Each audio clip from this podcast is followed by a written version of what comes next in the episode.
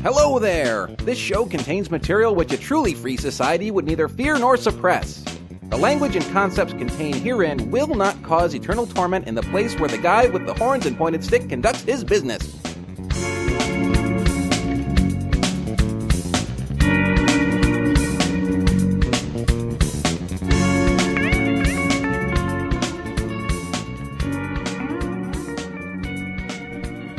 Hey, how you doing?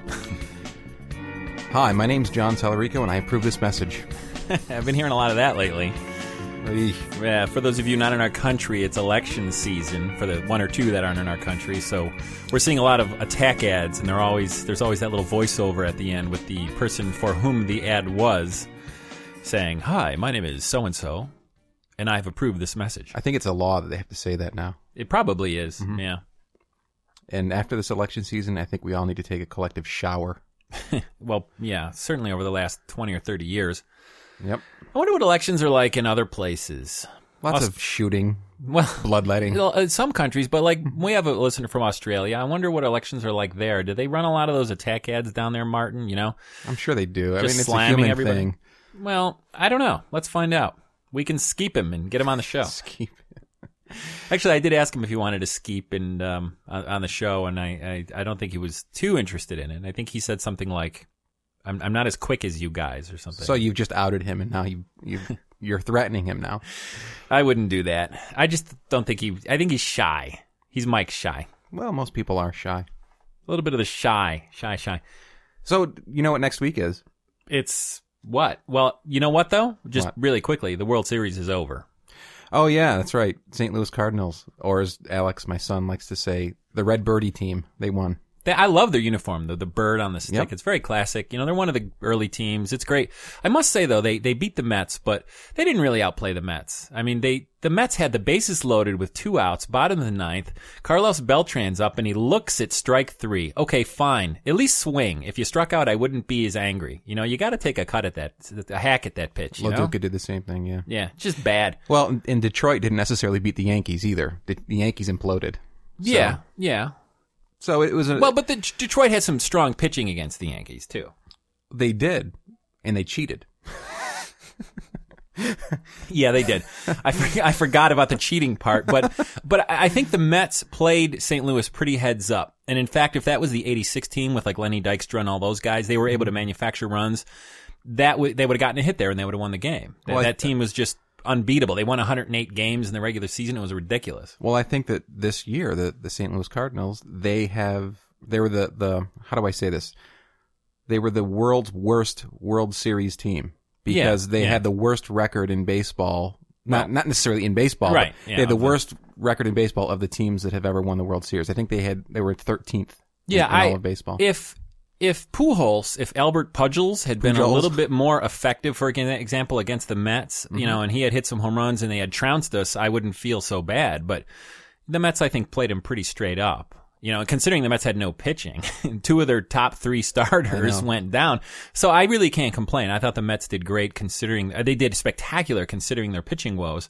So we'll get them next year. They just got to go out there and do what the Yankees do and buy some pitching, you know. And they will. And the Cubs are going to do that too. I think they picked up Lou Piniella as the new manager. He's a hell of a pitcher. No, he's not necessarily a pitcher, but he can motivate dirt. Lou. He motivates dirt right into the umpire's face. He was the guy. He does do a little bit of that in the Billy Martin mold. He's the guy who you think the crowd is booing when he's out there, but he's the guy who started that. You know, they go, Lou, and you think they're booing. They used to do that with Mookie Wilson. Mookie. Speaking of Billy Martin, there's going to be a television show or a movie about the Yankees of the 70s, and you know who's playing Billy Martin in this movie? I don't. John Turturro. I could see that, actually. Isn't that funny? Yeah. He's going to be great, too. Explosive guy. What was I going to talk about? What's next week? You know, All Hallows' Eve. All Hallows' Eve. Yeah, in fact, I'm going to a party tonight. Today is what? Today is Saturday the 28th, and I've got a friend of mine is director of a charitable organization, and they're having their charity fundraiser tonight, and I am going to that party at 8 p.m. Be there. And who are you going to go with? I am dressed as a famous literary character by Sir Arthur Conan Doyle. Tarzan? How'd you know? No, I'm going to be Jane, actually. Okay. No, I am Cheetah. Sir Sherlock Holmes. You know who I'm going to a work Halloween day as? I may have told you this before. Lou Piniella? No. Yeah, I'm just going to kick dirt in everyone's face all day long. No, I'm going as Teddy KGB from that movie, the gambling movie. That's right. I'm gonna wear a track suit, and I'm gonna have a tray of Oreos with me at all times. I can't remember the Rounders. Yeah, I wanted to say Clockers, but that's a totally different film. I'm gonna be a Russian mobster. You know, no offense to any Russian mobster listeners out there. Yeah, I want to talk about the mobsters, but we'll talk about The Sopranos another time since I actually started watching it. So wait a minute, I was thinking at work the other day about Sanford and Son. Yeah, it was a great show from the 70s, and a lot of our listeners probably don't remember it, and a lot of them probably don't care to remember it.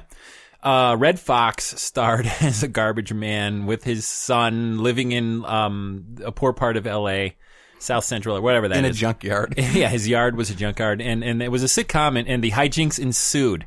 But I was wondering out loud what it would be like if Fred Sanford had a podcast. Because it'd be not unlike our podcast. Because at the very least, he'd get to say, "My name is Fred G. Sanford. The G is for Garage Band." I mean, he could say something like that. Oh, you know? Man, that's awful. I know that's really bad. But I thought of that at work the other day. Oy, and you saved it for me. Yeah, and he could say something like, "Elizabeth, it's the big one, Elizabeth." Anyway, Redd Foxx, he's dead. Was that like the first show, like Seinfeld, where they took a comedian, a guy who was doing stand-up, mm-hmm. and they put him in a sitcom? I mean, no, I'm trying it's to... It's not the first one. I mean, remember Chico and the Man? Chico and the Man came a few years later, though, I think. I think it debuted a season or two later. With, you think? I think it was around the same time. It was. It was a late 70s thing, but I think the Sanford and Son started in like 74, and I don't think Chico and the Man did. That was Freddie Prinze. Yeah. Father of Freddie Prinze Jr. And Jack Albertson, one of our favorites from Charlie and the Chocolate Factory. Yeah, that's right. Wonka. Uncle Joe. Yep. So that's it. Nothing else to say in this intro here. We don't? Oh, actually. What do you have to say? I don't know. I was going to talk about Floyd Landis. There's some new stuff online. You know, they put the case online. It's a good thing I'm drinking right now. He does have a case.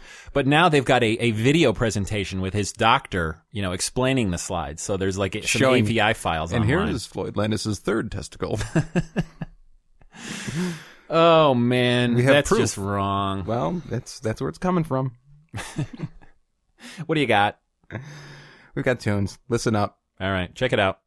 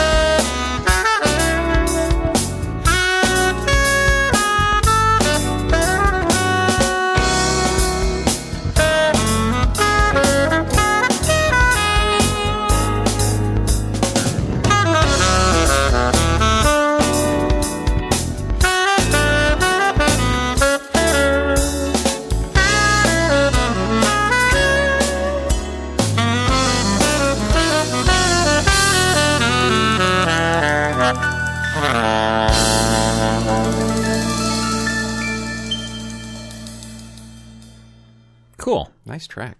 Who was that? You tell me. We played them like thrice. We've played them thrice. Eye Level. Trice. No. Yeah, Eye Level. Local band. Jazz band out of Syracuse. Really great guys. Some really slamming players in that band. What was that one called? I think the vast majority of that song was called Vast Majority. It if not more. Speaking of Halloween costumes, which we weren't, but you were talking about Teddy KGB. I went to a Halloween party a couple of years ago with, I think I was Sherlock Holmes that day too.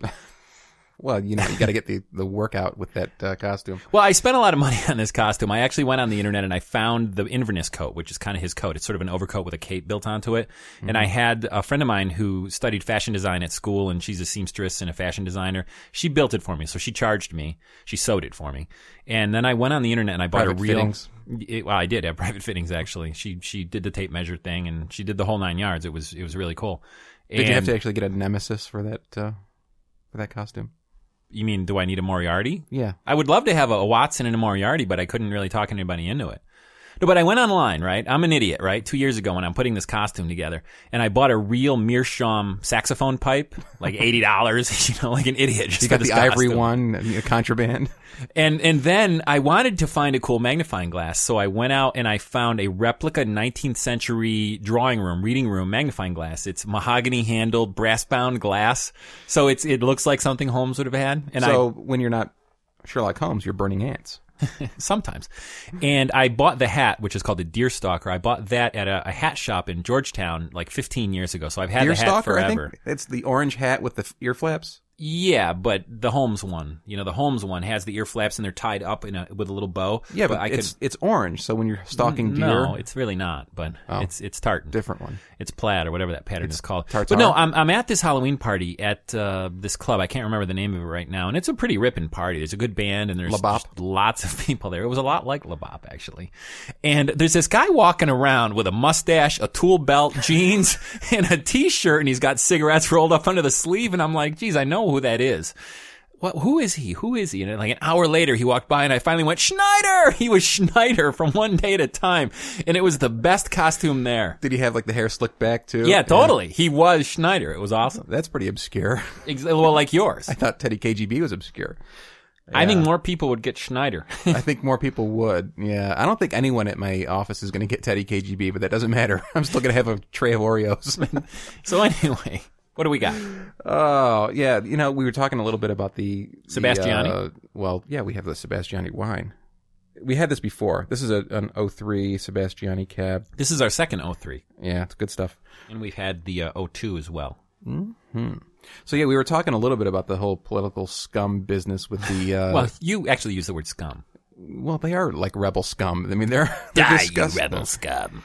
I am so sick and tired. We're inundated. If you're not living in the U.S. right now, you have no idea what kind of inundation we're experiencing with these political ads. Inundationism. Yeah, I mean, everything on the radio, everything on the TV is all about political ads. And you know what? It's not just the political ads. People are talking about the political ads. You watch the news and they're talking about the political ads. Why? Because it's getting really nasty. It's getting really, really, really, really nasty. They're pulling out everything from everyone's personal lives, and I'm just sick and tired of it. And the culmination of it was the whole Rush Limbaugh incident. Remember that? Well, you heard about that. I heard about it. I was a little bit shocked because I saw Michael J. Fox. Yep, Michael J. Fox. I saw him on CBS or something doing a little one-on-one interview. Right. But I hadn't heard about it. You hadn't. Yeah. That was my introduction to the scandal. Well, I'll tell you a little story, and I told you this on email. So I'm working from home. As I want to do occasionally. And when I'm at home and I'm alone and I'm in front of the computer for 8, 12, 40 hours a day. Home alone? Home alone. Suddenly, like, Joe Pesci and that dude walk in. You're like Macaulay Culkin. What's his name? Daniel Stern, I think. Daniel Stern. Right. I couldn't remember his name. So anyways, I'm working from home. I like to listen to the radio as I'm working. And, you know, call me an idiot. But occasionally, I'll even listen to Rush Limbaugh because I just want to know what's going on. I like to know what's going on. And I don't really think you're going to get that from him, but well, you know what? I like to know what's being said all over the place, and I hate to admit this, he's entertaining sometimes. Well, he is entertaining. He knows how to do a radio show. He's a good radio guy. So I'm listening to him, and he said one of the most disgusting things I've ever heard. I'm listening to this live. If you know about the Michael J. Fox incident, I listened to it live as he was doing this. He's talking about Michael J. Fox in a political ad in Missouri, where he's he's promoting stem cell research because he has Parkinson's disease and it's progressing, and he believes that stem cell research needs to be advanced, and one candidate supports it and the other does not support fetal stem cell research. So he's endorsing a candidate, and that's it. That's the end of the story with Michael J. Fox. But Rush Limbaugh is saying about this ad where Michael J. Fox is acting up his disease, where he's playing it up. Yeah, he's playing it up, and he's gesticulating. Pity me, you know. Well, and it's not even that. He's mocking him. He's like, oh, he's waving his arms and he's jerking around and everything. And this is a guy with Parkinson's disease. And there's just, to me, it's unfortunate where you can't just disagree with someone's position, you know, on stem cell research. I, for one, disagree about fetal stem cell research. But in no way does that give you the justification for mocking a person who's suffering from a disease. What? You disagree what? I disagree that fetal stem cells should be used for research. Oh. Why? Because of the whole fact that they're coming from fetuses and they're being destroyed. Yeah, but they're not doing it. They're not aborting fetuses just to get the stem cells. This is a whole other show, and it's going to last 17 hours, Rich. I'm talking about something else here.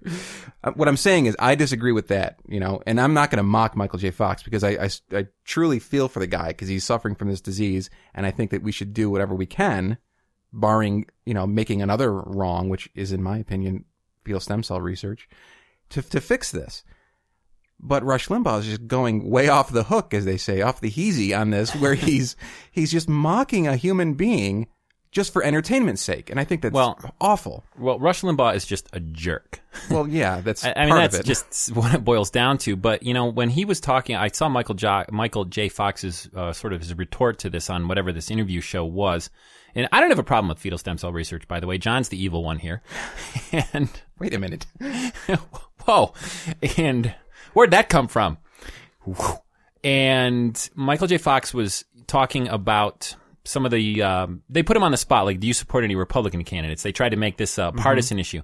And he said, basically, his main point is that disease research is totally nonpartisan. But he did happen to mention a few Republican candidates that he does support who happen to support stem cell research. What's his name from Pennsylvania? I can't think of his name right now. Senator, he's the guy who actually came up with the magic bullet theory for JFK. Arlen Specter. Yeah, Specter. He's cool with stem cell research. But stem cell research, they're making such a big deal about this. And it's like very recently, some legislation came down where they're allowing cloned animals to make it into the food chain now. You know, they're going to allow them to be used for, you know, the meat industry and things like that. Every grain, every cereal in the cereal aisle is made with genetically modified grains. Nobody's screaming about this. I mean, isn't that disturbing God's, I'm doing this in quotes because I'm not a God believer, but isn't that messing with God's plan too? But because corporations are making huge amounts of money off of it, nobody seems to be, you know, really screaming about genetically modified foods, at least not in US. In Europe, you're hearing it a little more. But here they're making such a big deal about this stem cell research thing. Well, I don't necessarily think that the argument about stem cell research is that it's messing with God's thing. I think that the stem cell research thing is messing with humans. Right, but cloning, you know, the kind of technology they're developing is eventually they're going to be doing some evil things to the human genome eventually. Yeah, and I don't think that that's cool either. So, and I don't necessarily think that genetically modified foods are the right way to go either. So it's not like you're a Republican or you're conservative or you're Christian and you believe all of these things that most of these people on the right side of the aisle believe. Well, no, but it's because those things have become partisan, you know, yeah, if which is unfortunate. Right. Yeah. It's ridiculous. In fact, it's beyond unfortunate. But the thing that disgusted me, and I got really upset this past week listening to all of these ads and all the garbage being slung around. Spewed. Spewed is an actual term here that should be used because it is literally like you're getting hit with a fire hose of refuse coming from the television and the radio. A fire hose of sputum. Well, no, what's the word I want? A fire hose of vomit. Yeah, well, it just reminds me of the Princess Bride. Bow down to her, the queen of refuse, the queen of putrescence. Putrescence. That's the word I want. That's exactly it. And I'm thinking to myself, you know, if a human being sits down and really tries to decide who they're going to vote for, they have no information. Zero. Not one bit of information in any of these commercials. Not even a scotch. No, not even a pinch. Not even an iota. No, there's not one molecule of positive information in this. And I'm thinking to myself, I'm going to the polls soon because I'm not like Rich the slacker here who's not going to vote. I do want to vote. Actually, I will be voting. I will be voting along the Green Party. Okay, good. But I don't think it's doing any good, but I will pull the lever. You know, pull my lever. It's making... All right, Beavis. It's making you feel better because you're exercising your rights. Well, I'm exercising. It's the walk from the car to the polls, actually. And that lever is kind of tough to pull. It's weighted. You know, it's... Yeah, they should do that, the voting workout where you have to pull the lever 400 times. You have to do reps in order to get your vote in. Well, the Republicans actually did that in the last election, if I'm not mistaken. And they all counted. So anyways, I'm thinking, you know, I want to go to the polls and I want to have some information, and there's just no way for me to find out this information. I could go to websites, I can go to the newspaper, and unfortunately, most of it's opinion. And what I would really want to do, and I'm thinking to myself, driving to work on the way down the highway, I'm thinking, if I could just grab one of these guys by the lapels and shake him and force him to answer these questions directly, these things that are on my mind, that would be perfect. And you would actually sit well on the House floor as well, because there used to be a rep from California named Bob Dornan. He actually did grab somebody by the lapels on the House floor once. Good for him. You know, well, he was a Republican. He's out of his mind. You know what he said he was doing later when the media asked him what he was doing? Straightening his tie. Yes, he said, I was straightening his tie. That's exactly what he said. He thinks quickly on his feet. I'm sure someone fed him the line, too. Yes, I was straightening his tie, and I was straightening his jugular vein. With a garrote. That's right. Straightening his breathing. So, yeah, that's the thing that I'm thinking is there's got to be a way for people to get this information, you know, because nobody's got time to be researching these political figures. Nobody's got time to be looking at their voting records. There's got to be some other way. And we have all this technology, and we've got to get these people connected to the constituents, because right now... They're not. What they're doing is they're blasting us and hoping that we're going to hate the other guy more than them. And that's it. Mm-hmm. So I've got a wonderful idea, and I'm wondering if I should even just blurt it out. I blurt? You were talking about the blurtage before, and I suggested that you might not want to blurt because I thought it was a good idea. Well, all right. Well, I'm not going to blurt it out, but I'm thinking that maybe we'll discuss this more later because, you know, I don't want this show to be 45 minutes too long. Well, I mean, is this an idea you want to go public with? Well, I want to go public. Or do you want to develop this and then we can sell it to somebody? Well, that's the American way. Come up with something good and useful for everyone, and instead of giving it away and putting it in the people's hands, you sell it and then cash out. Yeah. And come up with a really good domain name like voterdie.com or something like that. Deathtothecandidates.org. But I am thinking technology, getting the candidates to actually communicate with their constituents, have the constituents' thoughts and questions in front of the candidates in some way, put these people together and force them to answer the tough questions and not squirm out of it and give you double speak. Mm-hmm. And maybe we'll talk more. We'll develop that idea. Yeah. Okay. We'll develop that concept. But in the meantime... We're going to run with it. We're going to roll with it. We're going to listen to some tunes. Roll with it, baby. Not that tune. We're not listening to that tune because we're going to get sued, right? We would. Well, we might. Especially for that portrayal of the song. We should be sued for that.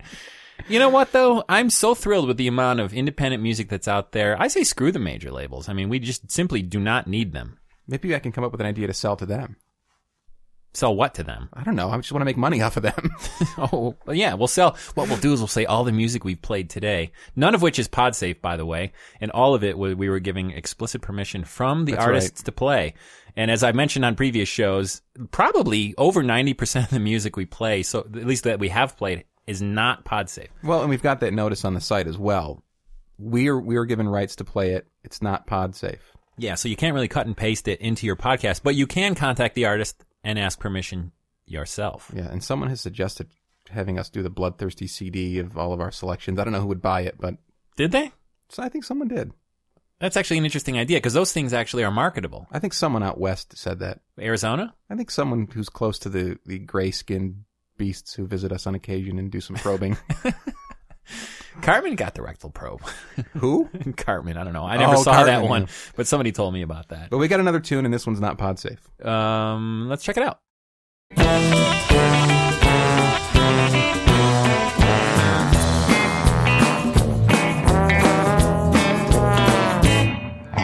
The sunset lures the storm above to the bottom of the glass.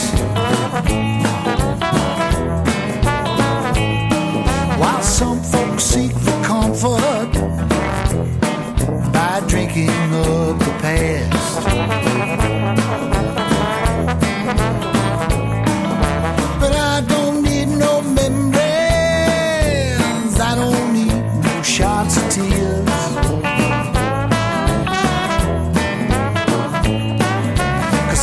I want for Christmas is the warmth when you are near. It feels like home. Hey, it feels like home. It feels like home. Lord, Lord, it feels like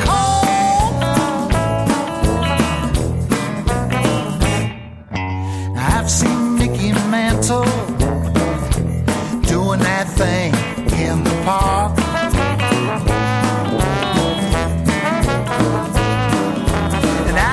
Tasted angel's breath while we were dancing in the dark.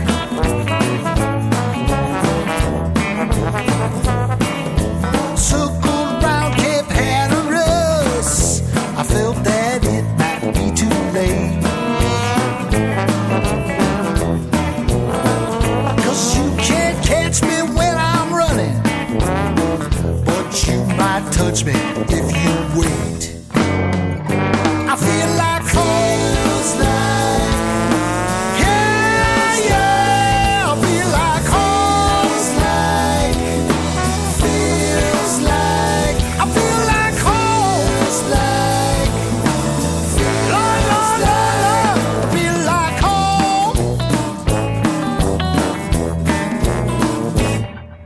home. I tripped through life fantastic. Sometimes had to cheat and lie.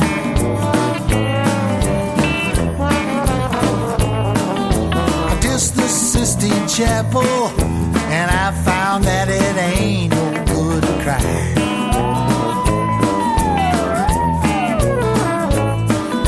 I sipped some tea with salt while I high-fived that man in Rome.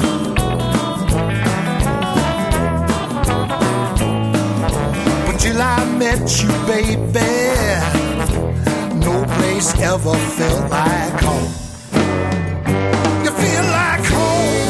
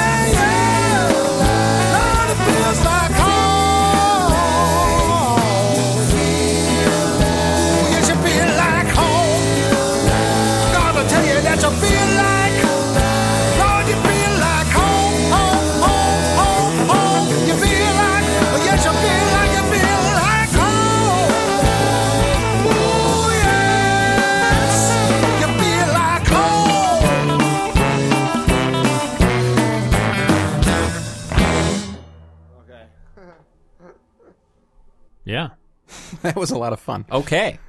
All right. I like the trombone in that. That was really cool. Trombone. Yeah, really cool. That was John Hudson, Feels Like Home. Friend of mine, used to work at a recording studio with him, and once again, not pod safe. Yeah, we featured him before. We featured him before that in a way, and only some of you got to hear it. I don't remember that. Well, we played a song that we thought was his. Oh yeah, because that's I had a rip, a burn of this CD that he had given me, and I didn't have all the songwriting credits. And it turns out that song was written by somebody else, so we actually had to take it off the CD. And I'm not. So we actually had to remove a song. I don't know what you're talking about. I didn't hear anything. I'm not claiming responsibility for anything. Nothing. Yeah. So I edited the song out and made it real clean. And re-uploaded the MP3 to our hosting provider. You're claiming responsibility for something I know nothing of. Your ways are strange to me. I'm not even here. In fact, Rich records my voice in advance and sort of cuts it in. I'm responsible for nothing. John's a robot. Yes. So anyway. I am. I am the wave of the future. The wave of the future. Absolutely. I am the wave of the future. Yeah. Do you know what I'm talking about? The wave of the future? I don't. You don't? No. Next item up for bids. Go ahead. Run with it. What were we going to talk about? We're going to talk about some films. I think we actually saw the same film for once or twice. This was sort of like homework, but I don't think we told them about it. No, it's a film that I've been meaning to see for a long time. It's been out for a while. It's on video now. It's called The Aviator. Martin Scorsese. The Aviator. Yeah. About Howard Hughes. Yes, he's the wave of the future. Don't you remember when he had one of those spasms and he just couldn't stop saying the same thing over and over and over again? Yeah. It was the wave of the future. And I think that was the thing that sort of stuck in my mind the most, strangely enough. I think that this is, I enjoyed the film. I didn't think it was a masterpiece. I think more of Scorsese's films are a little bit better. The one with De Niro. But wait, which one with De Niro? All of them. Oh, okay.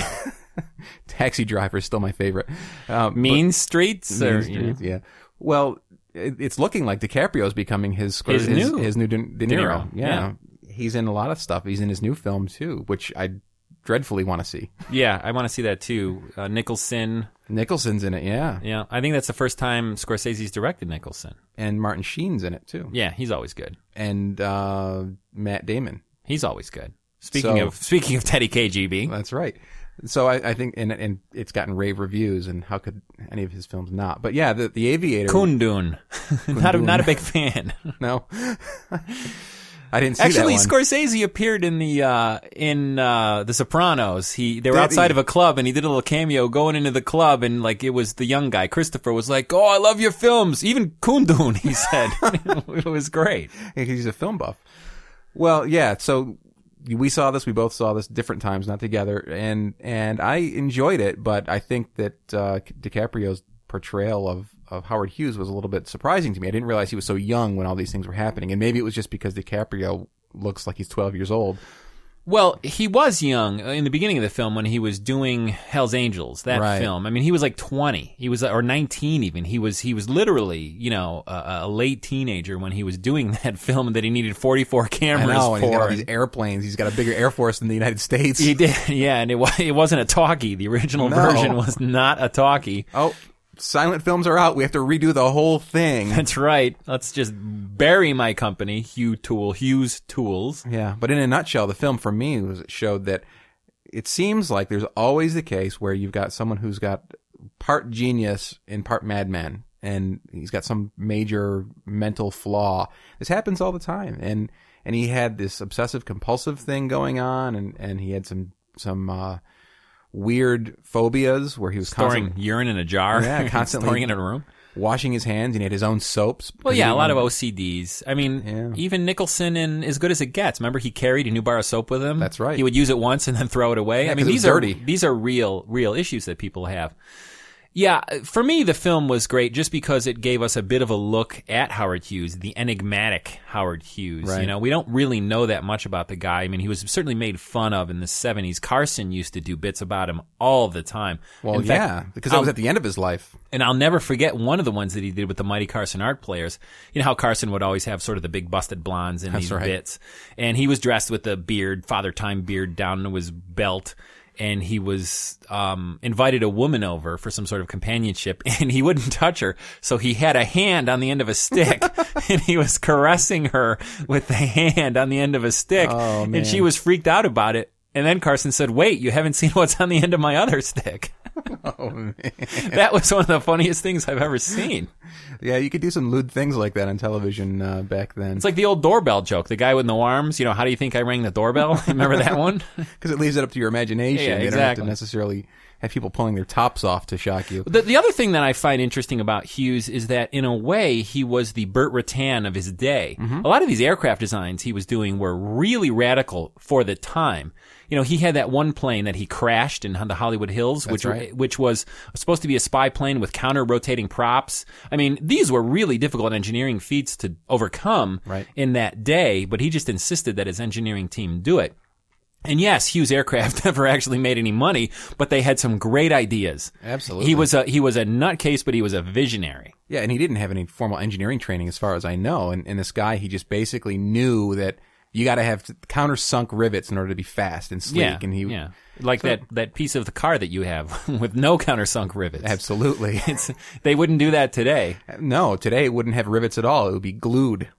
It would be epoxy resin and carbon fiber fabric. Yeah, and when the car crashes, all these little needles go flying everywhere and rip tires apart. Poke you in the skin. Yeah. But yeah, I mean, yeah, Hughes was kind of a visionary. He had the ideas, and then he kind of like said, all right, here's what I want you to do. Now actually make it happen. Yeah, on one hand, he had all the ideas. On the other hand, he had boatloads of money from his family business. He did, and the government. And those parts of the story are true. You know, he did get a lot of money from the government for development.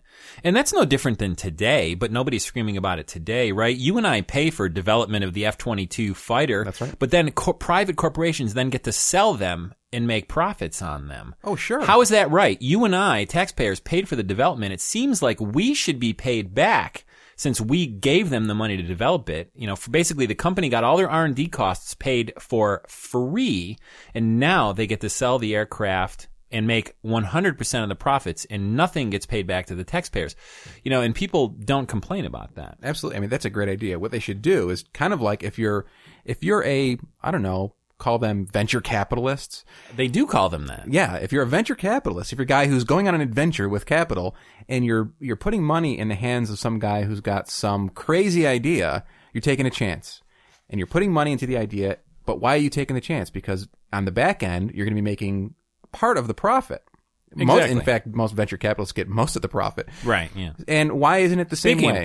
Speaking of crooks. Why isn't it that way with the United States government? We put money forth to develop something, and then if anything that's military is being developed, very few companies are spending their own money for R&D if it has military applications anyway. Right. So the United States government should have some sort of contract which says anything that you develop under the guise of developing this other thing that we're paying for, we take the profits of on the back end, and then we put them back into the coffers of the U.S. Mint or whatever you want to call it. How about Social Security? Something. How about that? You know, yeah. Put it in a lockbox even. Lockbox. There you go.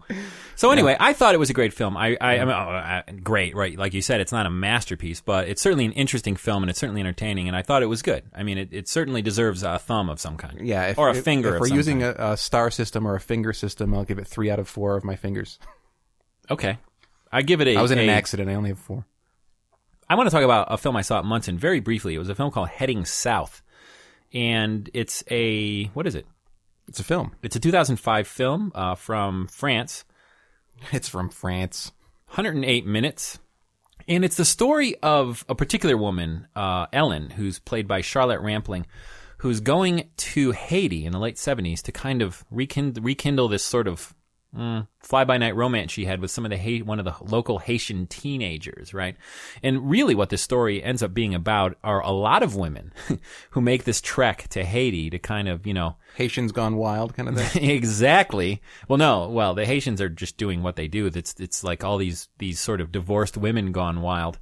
But yeah, I get the reference. A lot of people who don't have American television won't. Right.